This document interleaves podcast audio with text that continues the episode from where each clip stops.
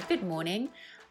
Just a little reminder that this is a podcast that is very raw and real, and I'm recording whether or not I make mistakes using what I sort of contemplated as I wandered around the park this morning. If you are looking for something which has been recorded in a shiny, fancy studio without any background noise, I'm afraid this is not the podcast for you. So let's get into my topic of today. I want to talk about kindness and fear. So, during my morning run, or at least the point at which I stop, is just outside a small temple shriney thing um, inside the park in which I run. And this place is, it has this wonderfully calm but very powerful energy. As a side note, I think one of the charms of Japan is these buildings or at least locations which have a simultaneously calm yet very powerful feeling about them. And I think that's something that we have in ourselves too. So it's nice to be reminded that we can be both sides of ourselves at the same time. Anyway, going back to my point, this morning I popped into the shrine as I always do, and I often go just to close my eyes and listen to the sounds around me. And sometimes a word or a thought or inspiration pops up in my mind. And other times I go and and think about a friend who's maybe struggling or or someone who's not doing so well in a physical or emotional respect and I say a few words for them. This morning it was actually the former. It was a wave of inspiration or a wave of thought that came into my mind.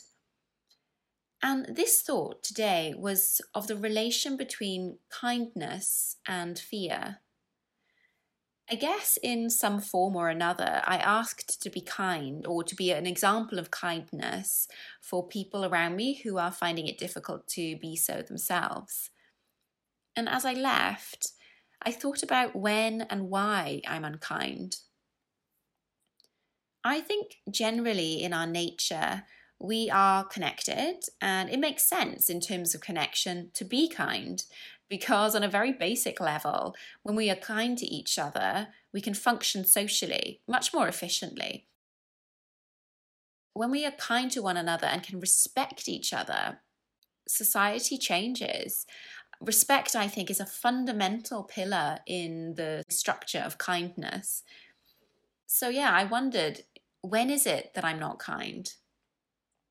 Being in the city, I can get arsy when someone's walking at me or if someone pushes in front of me in a queue, yeah, I can get annoyed and be unkind or at least moody and passive aggressive. I know in my heart that I'm a kind person. I think we all are, but we just sometimes forget it or our aggression or emotion takes over. And I thought about my own personal examples of the times that I'm unkind. And I realized that these moments are moments that I feel fear. When I'm in a state of feeling love and connection and a willingness to be kind, I go back, or we go back into our natural state, our natural birthright, which is kindness. It's love, it's respect, it's appreciation for other human beings and other animals. But when we're in a state of fear, we feel like our space is being encroached, or we feel like we have to fight to compete, otherwise, we're going to be trampled down. That is when our unkindness starts to rear its ugly head. So perhaps in the pursuit of being an example of kindness to both ourselves and to those around us, the real work that needs to be done is to challenge our fear it only just kind of dawned on me this morning this intrinsic link between kindness and fear.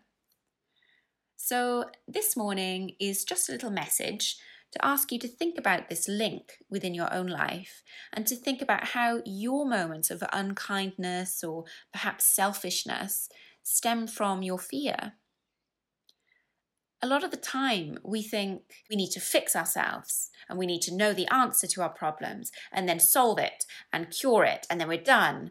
But spiritual development is a process, it's all a process.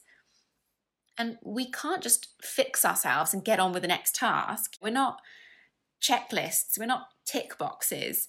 We are in a constant process of moving and flowing and going back to square one and then floating majestically up to 100% and then plummeting back down again and so on and so forth. You know, existence is not an achievement, it's an experience. We're something like air, fluid and flowing and forever moving. And trying to stop your natural movement makes us stagnant and unhappy, basically. That is not our natural state. And we should not try to change ourselves or make ourselves still when our very nature is one of fluidity and continual change. That is food for thought for you and also for me today on this surprisingly sunny morning. Until next time, bye bye.